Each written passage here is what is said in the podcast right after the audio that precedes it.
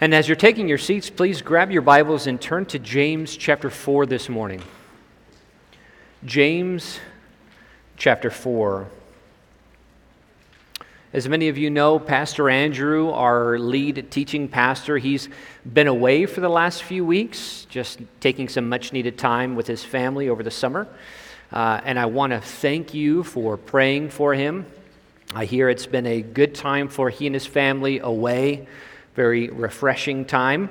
Uh, so he will be coming back later on this week. And I just ask that you continue to pray for he and his family as they're traveling. Just pray that the Lord would bring them safely back to us. So thank you for those prayers and continue to pray for them. I want to ask a question as we get started this morning. On one hand, it's a very simple question, but on the other hand, it's, it's very complex. The answer is. So here it is What is it that you love this morning? What do you love? What do you want? Or what do you desire?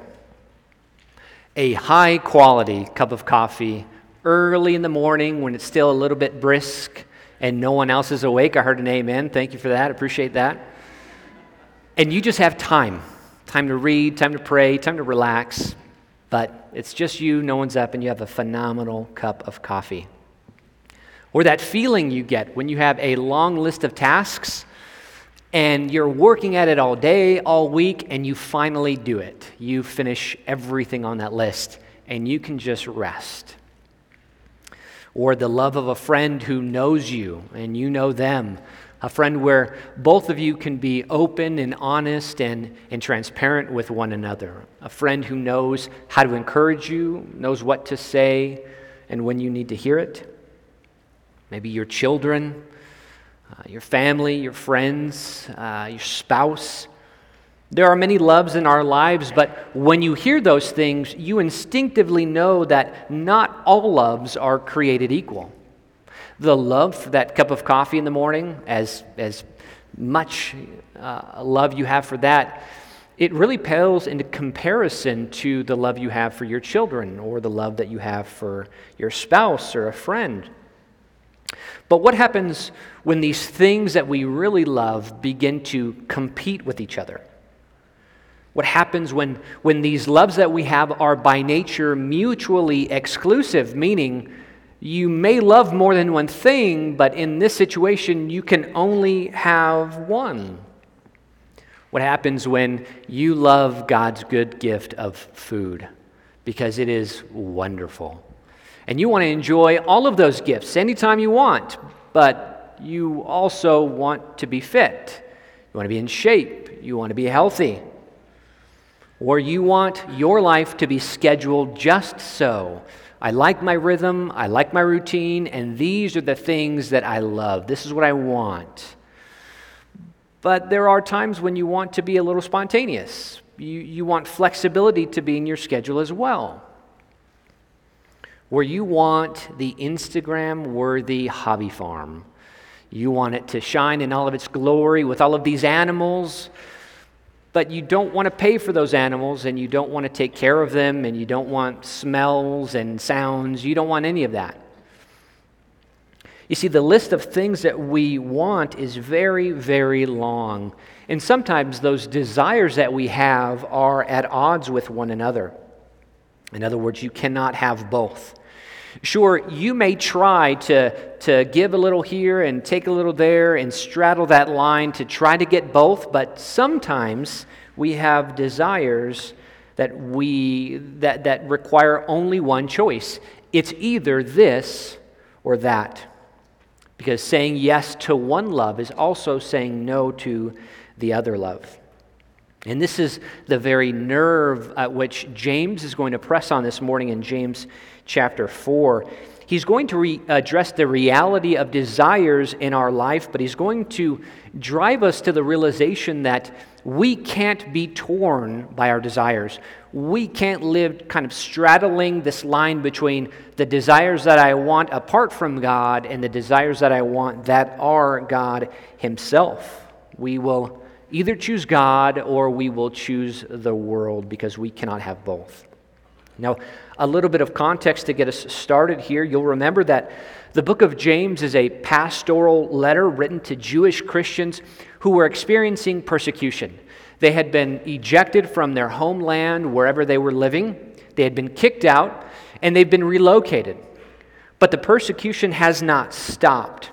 They were experiencing uh, external strife, external pressures, but they were also experiencing internal pressures and strife among the body of believers. You see, the way that the world was thinking, their values and the system was, was in danger of seeping into the church and affecting how they lived. And James is writing to a group of people who are living with a divided faith.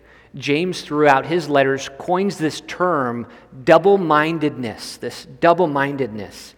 In chapter 1, he talks about this double minded man and he warns that he is unstable in all of his ways. In chapter 2, he addresses this double mindedness because the people are saying, We love God and we love our neighbors as ourselves, while at the same time showing partiality and showing favoritism uh, uh, preferring the wealthy people among them while pushing the poorer people to the peripheries. In James chapter 3, he addresses this double mindedness with, with how they talk. See, these believers were glorifying God and blessing God in one, with one breath, but on the same hand, with the second breath, they were cursing other believers made in the image of God. And right before our passage, there's this talk about wisdom. There's, there's a way to do things, and these believers thought, well, I, I, I'm godly, I'm doing things the right way, but James is saying, no, you are living your life based on the wisdom that the world produces. And he continues this theme of double mindedness in James chapter 4. In our passage, he's going to highlight their double mindedness by showing them that their very hearts, their affections are split between the world and God. And as we're going to see, the, this condition of being double minded, divided in our faith, being split in our affections, causes uh, dire consequences, terrible consequences. So I trust you are there in James chapter 4. So follow along with me as I read James chapter 4. We'll read the first six verses. What causes quarrels? And what causes fights among you? Is it not this, that your passions are at war within you? You desire, and you do not have, so you murder. You covet and cannot obtain, so you fight and quarrel. You do not have, because you do not ask. Yet you ask and do not receive, because you ask wrongly to spend it on your passions.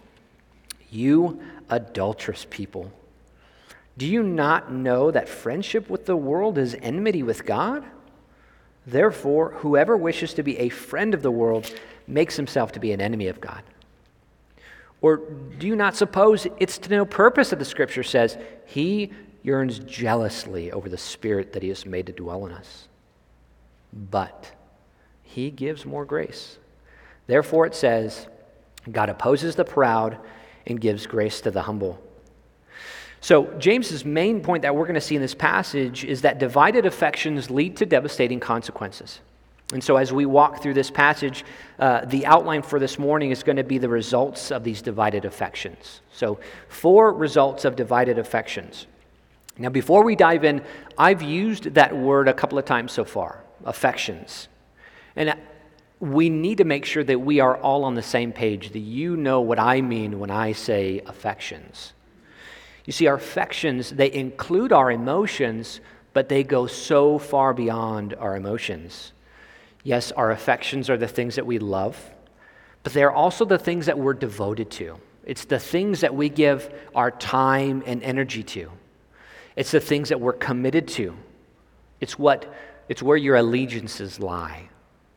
And so this is what I mean when I talk about affections. So when those are split, you can expect very uh, devastating consequences. So let's dive in. Four results of divided affections. You see, the first one there is fractured relationships. Divided affections lead to fractured relationships. We, we see this in the first two verses. James is going to ask a question here, and that shouldn't be surprising to us. All throughout James's letter, he's been asking questions as a way to teach, as a way to highlight where their, where their thoughts are. And this is what we, what we see here in verse 1 What causes quarrels and what causes fights among you? James raises this question about the strife or the infighting that, that they're facing. Now, he uses two synonymous words here this, the, the idea of quarrels and fights. I think he's using them metaphorically.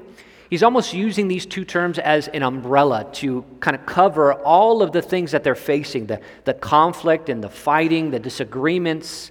And he says, What causes quarrels and fights among you? Remember, he's talking to believers and he's asking, Why are there so many fights and quarrels in your assembly? Now, this is a great question to ask as a side note. This is a great question to ask yourself or someone that you're trying to help. How would you answer this question?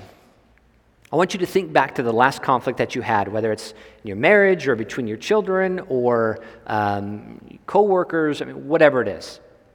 When you had that conflict, why, why was it there? What caused you to have conflict? You see, if you're anything like me, the temptation is to shift the blame, right? Well, I only, I only got in a fight with that person because they did fill in the blank, or they should have known to do this and they didn't, so therefore, dot, dot, dot. Or my coworker was so inconsiderate and they didn't do or they did do. I mean, we are so tempted to shift the blame on anything other than ourselves. But that's not what James says. That's not the answer that James gives to these conflicts. He answers this question by really shifting the focus on their hearts. And he answers it with another question in verse 1. He says, Is it not this, that your passions are at war within you?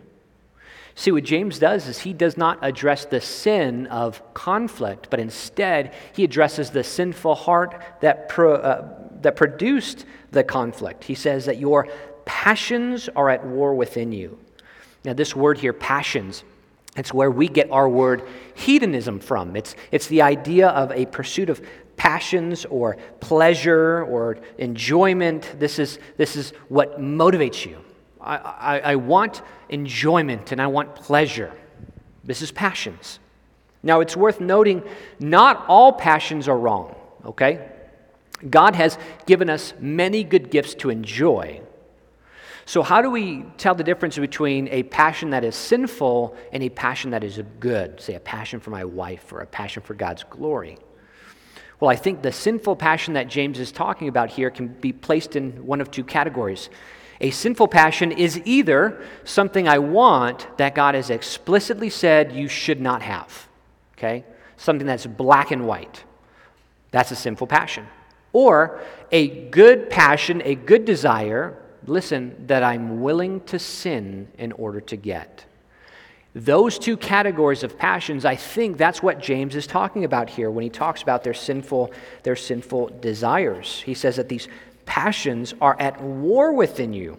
There's, a, there's an internal conflict. Now, at risk of stating the obvious, in a war, you need at least two sides, right? There's side A and side B, and these things are fighting. Maybe more, but at the minimum, we need two. So, if on one hand we have passions, these are sinful desires, what's on the other side? Well, at the moment of conversion, God gives us His Spirit that dwells in us. And our old self dies, and we are made new. We are given a new nature. And sin, Paul says, no longer reigns in the Christian, but it does remain.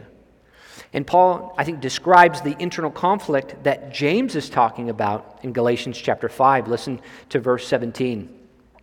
For the desires of the flesh are against the spirit, and the desires of the spirit are against the flesh. For these things are opposed to each other to keep you from doing the things that you want to do. So we have sinful desires, sinful passions, and they're butting up against these God given desires to glorify God and honor God and obey God. And the conflict comes when I, mean, I, I want to do this, but I don't want to do this, but I kind of want to do this. And this is the internal passion, the war that, that James highlights here.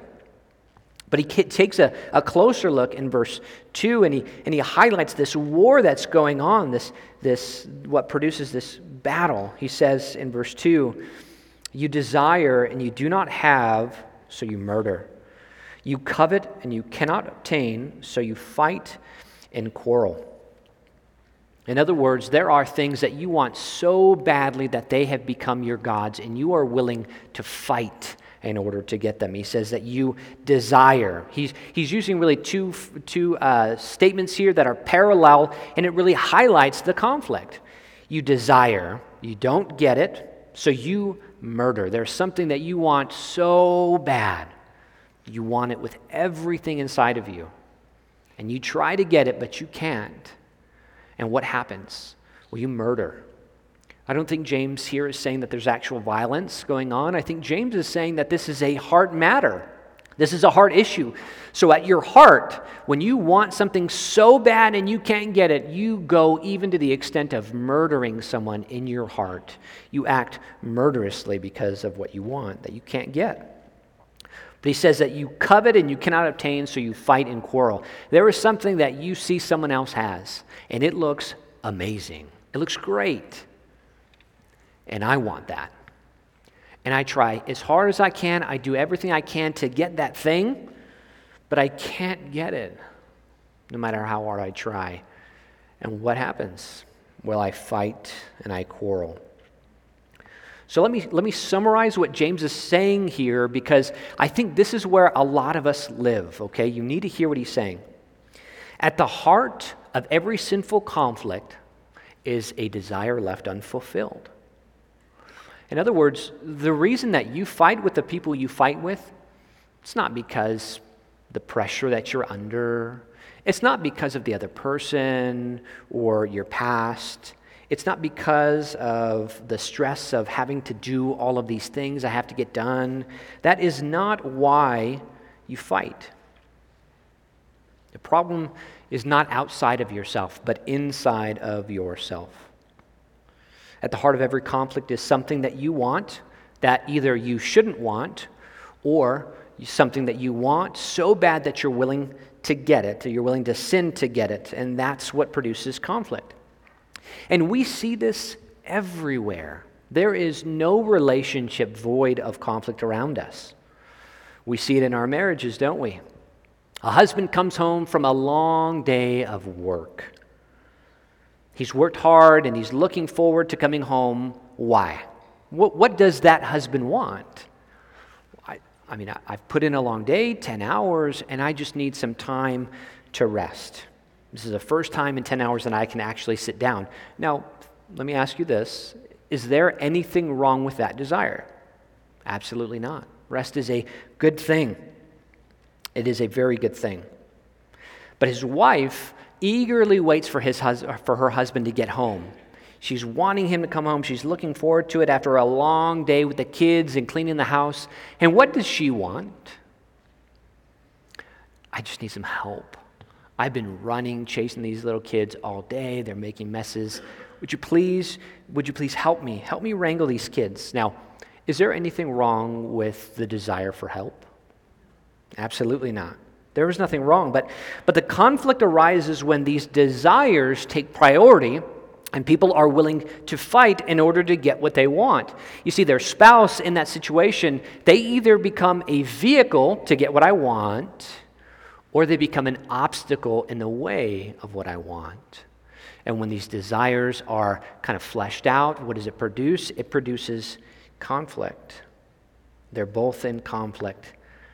And this is just one small example of, a story that could be told hundreds of different ways and in hundreds of different uh, contexts. But regardless of what context it's in, the truth always remains the same. And don't miss it. If there is conflict among you, whether it's in your marriage or in your church or with your children, your family, whatever, it's always an issue of the heart. It is not enough to fix behaviors. Okay, I, you need to listen to me. James doesn't correct their fighting by saying, stop fighting. Just, just love the other person. Be, be patient. Be gentle. That's not what James says. Are those things wrong? Should we be gentle and patient? Absolutely. But that's not the corrective. We cannot fix this by external behaviors. The answer is to address the conflict in your heart.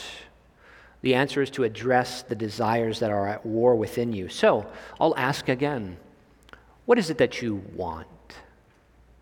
What do you desire? What do you love? What are you willing to sin in order to get? In other words, what are your affections set on this morning? When our affections are divided, uh, when we set our affections on these things that they shouldn't be set on, there is damage done to our relationship. They become fractured. But James goes on to show the second result of divided affection, and that is a hindered prayer life. Divided affections lead to a hindered prayer life. We see this in verses 2 and 3.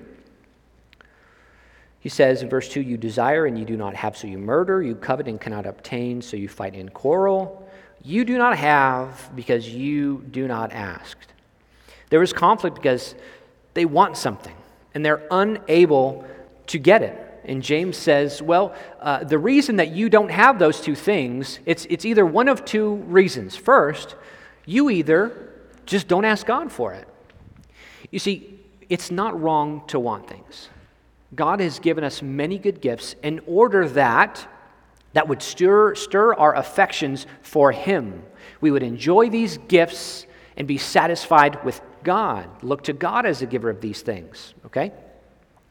And God has established a way for you and I to get the things that we want, and that is prayer, not mechanical, God's not a slave to prayer. We looked at that in James chapter 5. But God says, if you want anything, come to me. Ask me for it. But that's not what they did. Earlier in the passage, we saw that they're fighting and they're, they're doing what they can to get what they want. So they either don't ask and they don't have what they want and they fight, or they ask for wrong motives. They go to God and ask, but God doesn't give it to them. Look at verse 3.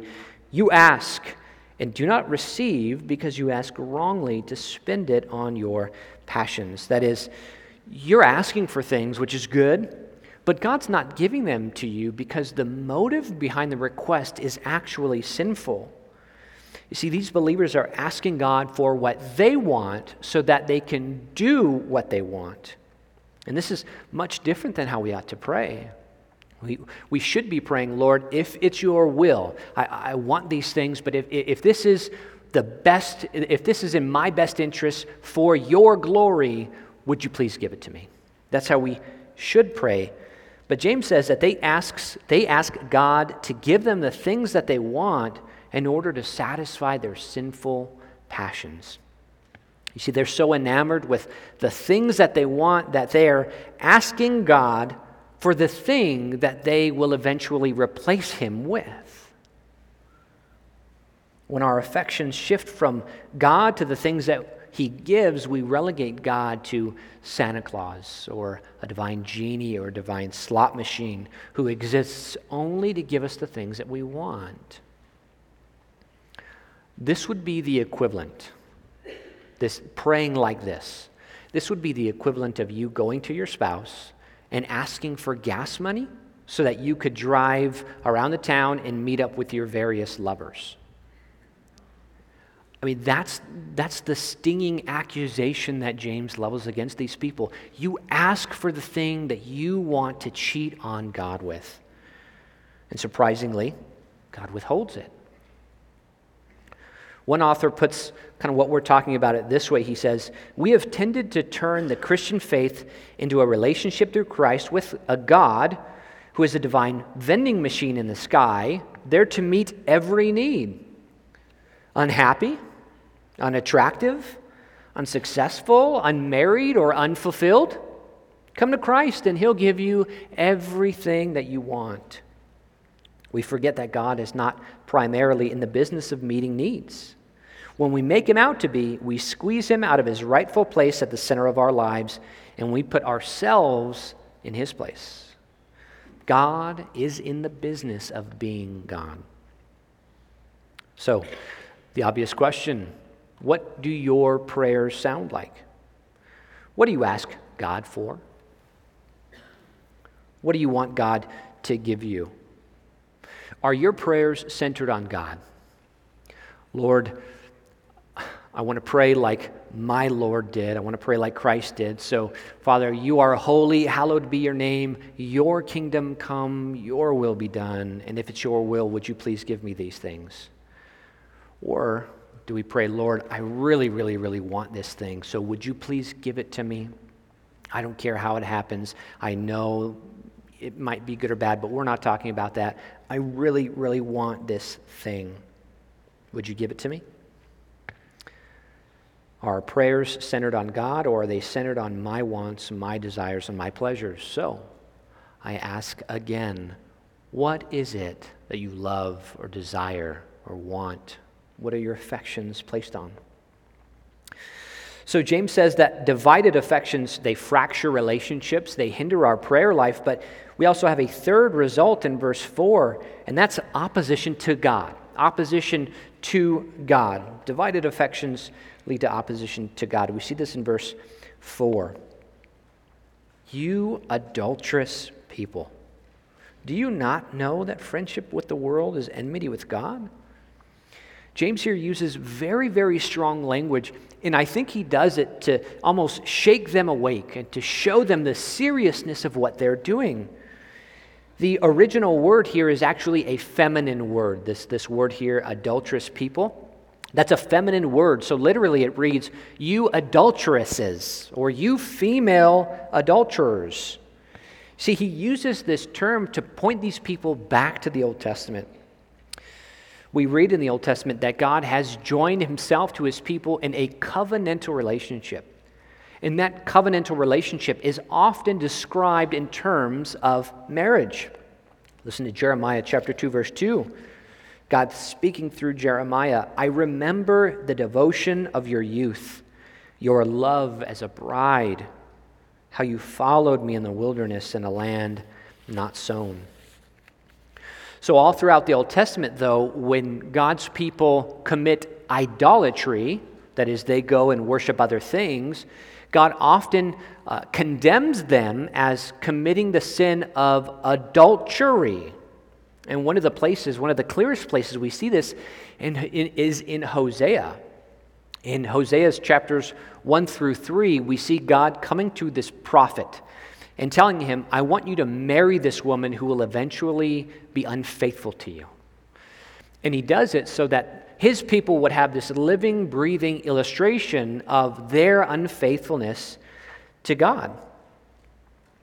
So James picks up on this idea and tells these believers that they are committing the same sins as these Old Testament Jews. They are committing spiritual adultery. What is adultery? It's going to something else or someone else for your satisfaction, for your protection, for your pleasure, for your enjoyment. And that is what these believers are doing. But James goes on to show how they've committed adultery in verse 4. He says, You adulterous people, do you not know that friendship with the world is enmity with God? He a- asks another question, and it seems like he's expecting them to know this. It's like, obviously, you should know friendship with the world is enmity with God. Now, this might strike us as a little strange. Why does James talk about friendship in the context of spiritual adultery. We, we might expect something a little bit different, but James talks about this idea of friendship. And I think the misunderstanding here is on the idea of friendship itself. You see, we think if you know my first name, or if you know what my children's names are, or if you know where I live, or you've pushed that accept button when I send you a friend request on whatever social media that I am, that we're friends. And really, that's sort of an acquaintance. Friendship in James's day indicated something much different. It indicated uh, this idea of identification to and a relationship with someone or something. In other words, friendship for James in the first century refers to the love someone has for something as the object of one's affections. It has the ideas of commitment, association, shared values, and loyalty. But what is the object of their friendship? What are these people friends with? Well, it's, it's the world. Now, James is not saying, hey, uh, you cannot have unbelieving friends because that's friendship with the world. That's not, that's not true. That's, that's not what the Bible teaches. Jesus, in his high priestly prayer, prays that we wouldn't be taken out of the world because we are to be salt and light and we need to have interaction with the world. What James is talking about here is the world in the sense of collection, the collection of fallen humanity's institutions, values, and traditions. It is close association and friendship with the world's values. And what does the world value? Well, it says that happiness comes from putting me first. I am ultimately what matters. I have to fight for myself because no one else will. And even if it means harming someone or putting else, someone else down, well, that's, that's what I need to do because that's the only way that I will be happy. The world says that you're only as important as your possessions. Where do you live? How, how big is your house? What kind of car do you drive? Or what experiences have you ever had? Have you done this? Have you gone there? Have you experienced this? These are the things that the world places value on, and these things are in opposition to God. That's what James says. Friendship with the world is enmity with God. Anyone who chooses to be a friend of the world also chooses to be at odds or with enmity. And, and enmity is not a, a word we use often. What does that mean? Well, it has the idea of expressing hatred or hostility to someone or something. And this shouldn't be surprising to us. We, we all know that this is true. If there was a man who was hell bent on cheating on his wife, would he not then be the enemy of that marriage and the enemy of his wife's well being? And James doesn't tell us anything new. All James is doing is echoing what Jesus himself said. Listen to Matthew 6:24. No one can serve two masters, for either he will hate one and love the other, or he will be devoted to the one and despise the other. You are either a friend of the world or a friend of God. You cannot straddle that line. You cannot have it both ways. And then James goes on and makes application in the last part of verse 4. He says, Therefore, in light of this truth, whoever wishes to be a friend of the world makes himself an enemy of God. That is, if your desire, if your wish, if what you really want is to be a friend of the world, to be associated and connected with its values, you're making a choice to stand in opposition to God because you're showing, I love the world. That's what's valuable, that's what's precious, that's what my affections are set on.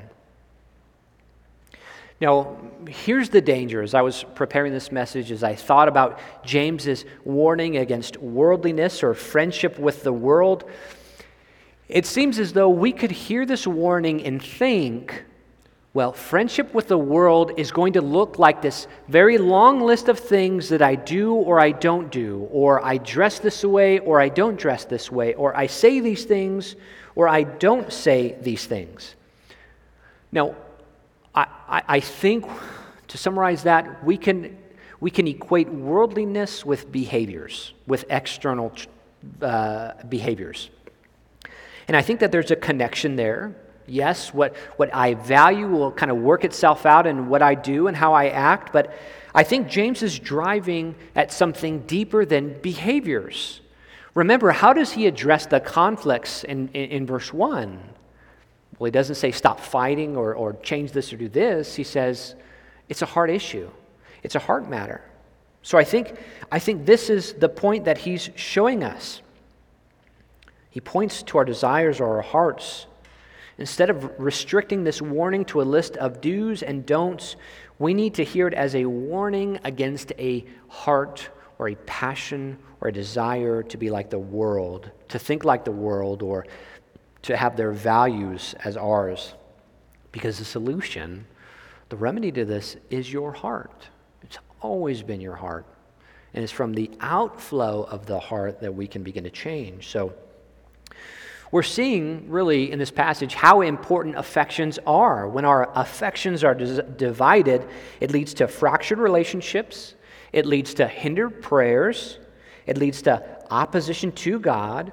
And here's the last result of divided affections that we're going to see this morning it's opposition by God.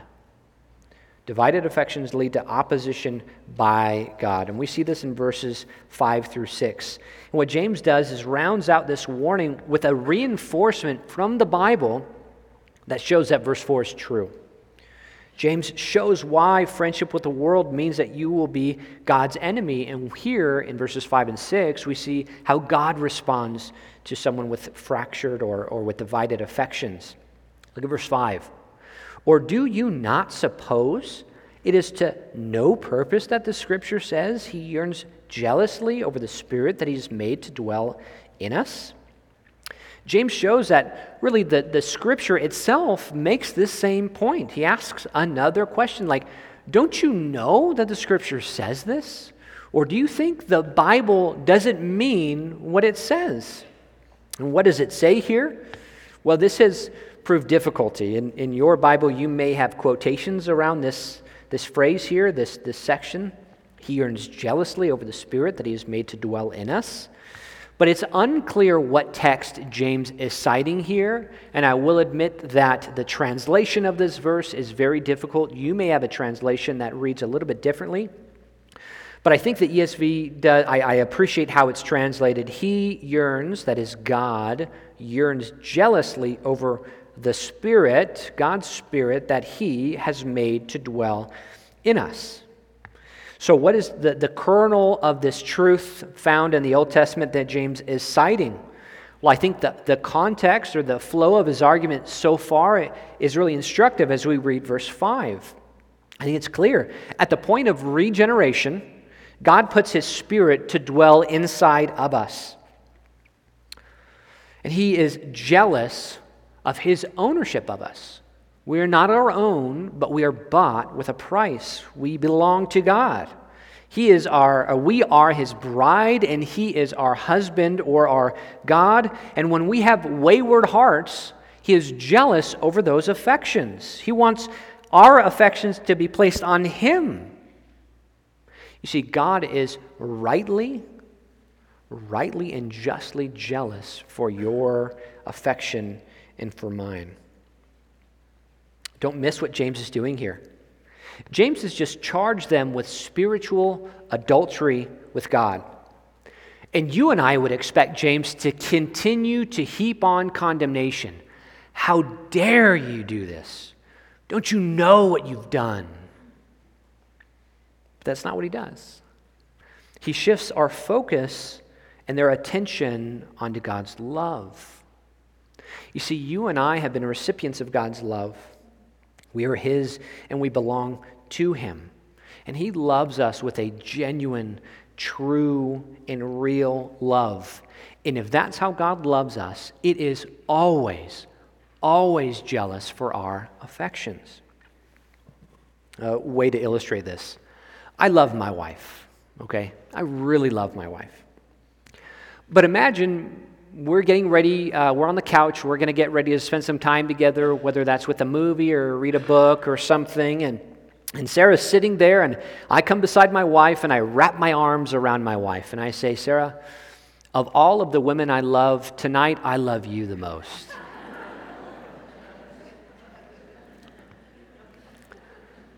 Now, if I said that, there would be some problems going on. There would be some physical altercations um, I would be in danger. now, we laugh, but why do we laugh? Number one, that's outlandish a little bit. Who really does that?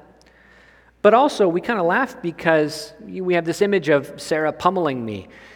And it's, listen, it's expected. It's expected that she would respond to that. But why? Because my wife, she loves me. And she is justified in wanting all of my affection. Listen, because it rightly belongs to her. She deserves every part of my undivided heart. She would be jealous if my affection was given to anyone or anything else. And listen, God loves you with a love that is unimaginable. So much so that Paul writes, he prays that you and I would begin to wrap our minds around the love of God that he has for us. We need help in understanding it. And because of that love, there is absolutely no way that God would stand by and let you chase after something else that is vying for your affection. He is jealous for it because he rightly deserves it. In verse 6 talks about God opposes the proud person. If you stand in opposition to God, if your affections are divided, if you love something else, God will not stand idly by. He will oppose you. But this isn't where James ends. Praise the Lord, it's not where he ends. He has just laid out God's rightful jealousy, uh, jealousy, but James finishes his thought on a promise of God's grace. Look at verse 6. It says, But he gives more grace. Therefore, it says, God opposes the proud, but gives grace to the humble. This first part, but God gives more grace. You see, God wants all of our affections, but you and I know how hard it is, to our shame, to love God with all of our heart, soul, mind, and strength. But James says that God will give more grace. This grace that is unmerited favor expressed out through the working of His Spirit. Listen, it's able to meet the demands of God's jealousy, of God's jealous affection. And it's able to overcome our sins all of the ways that your affections have been divided. God gives more grace.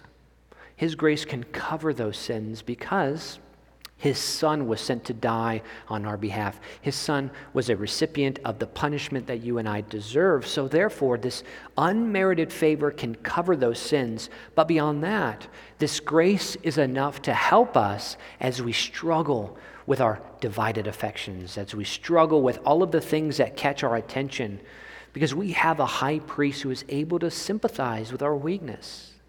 Jesus knows what it's like. And in that battle and the fray, you're not alone. God's grace is sufficient and it is there. James says God gives more grace. But there's a stipulation to this grace that we can receive. The one who is proud can only expect opposition from God. That is, the one who refuses to acknowledge God, who wraps up their selfishness and self sufficiency and arrogance, who thinks, I don't need God, or, hey, God, just give me what I want. I'm fine. I just want what you give. That is what the Bible calls a proud person. And that person can only expect opposition, like I said. However, there's someone else here. There's this humble person. And this person who humbles himself is a recipient of God's grace. God opposes the proud but gives grace to the humble. Now, I want you to notice, in light of everything that James has just said, he, he doesn't go here with God resists the proud but gives grace to those who show themselves worthy of it. God resists the proud but gives grace to those who try really, really hard and shows me that they're serious and shows me that they can put forth the effort to make themselves worthy of my sacrifice and the grace that I am able to give. It's not what James says. How do we get this grace? Well, it's, it's, it's to be humble. The solution is not a set of actions, but a heart disposition that says, God, you're right. I have lived with divided affections. I've, I've chased after things that I know have been sinful, and I've chased after things that weren't wrong, but Father, I was willing to sin in order to get them. I see it as spiritual adultery, and Lord, I humble myself before you. I can't do it on my own. Would you please help me? This is, this is humility. And this is the humility that God will honor by extending grace.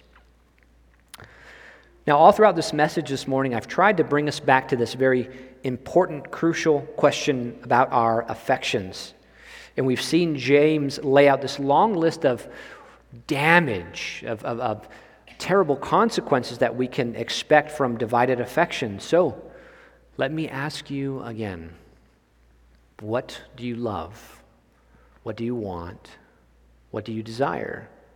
What are your affections set on? I keep asking this question because I know the tendency of the human heart because I'm the same way. I, I, I struggle because my affections get latched on to so many things that they shouldn't.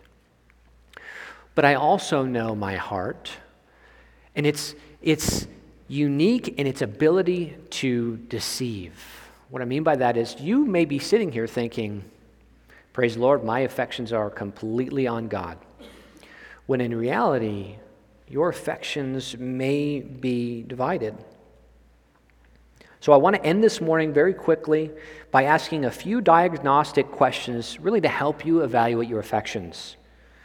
Because my goal this morning is to help you hear James's warning about the danger of divided affections. So, quick, six questions. I want you to listen. What disappoints you?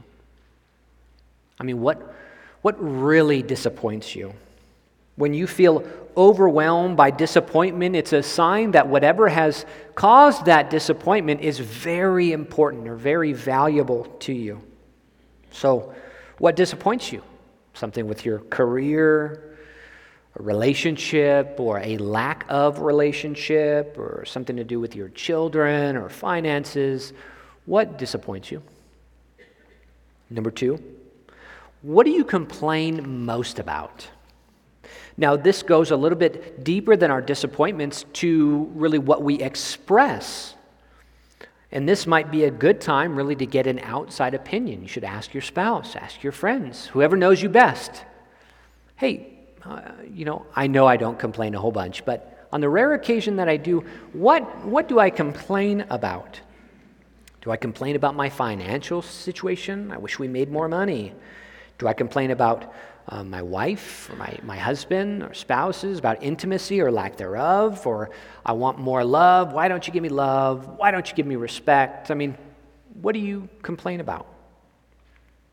Number three, where do you make financial sacrifices?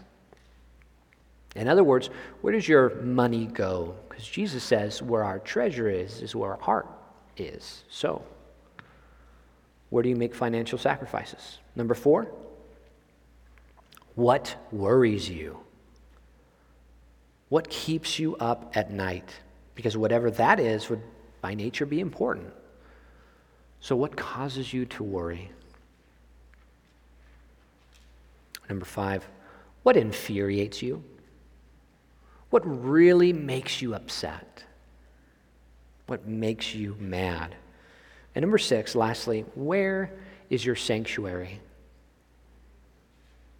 Where do you go when things are falling apart around you? Where do you go when you're hurting? When you can't see any hope anywhere? Where do you go? After asking those questions, and those are complex as well, right? Something that worries you doesn't necessarily mean that you love that enough to sin to get it, but maybe. So, as we walk through those six questions, if your affections are on God, praise the Lord. Let me, let me encourage you to keep looking to Jesus. Let me rejoice with you that your affections are on God. But, but if not, if there is a question about your affections, these questions have helped you see that maybe, maybe your affections are actually divided, then I want you to hear what James tells you. Humble yourself. Turn to God in repentance. Seek Him. Place your affections wholly and completely on Him this morning. Let's pray.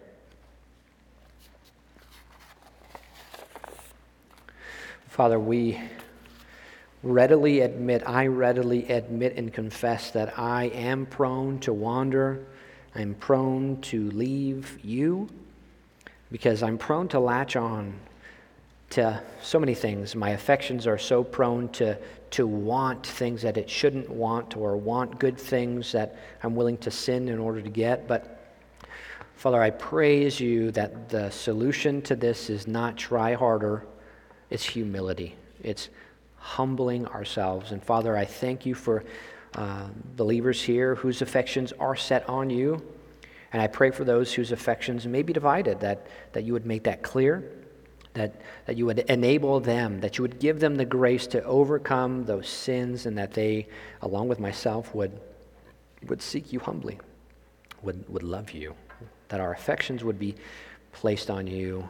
And Father, that is, that is my prayer this morning, that we would be a body of believers whose affections are completely placed on you. Father, we pray all this in Christ's name. Amen.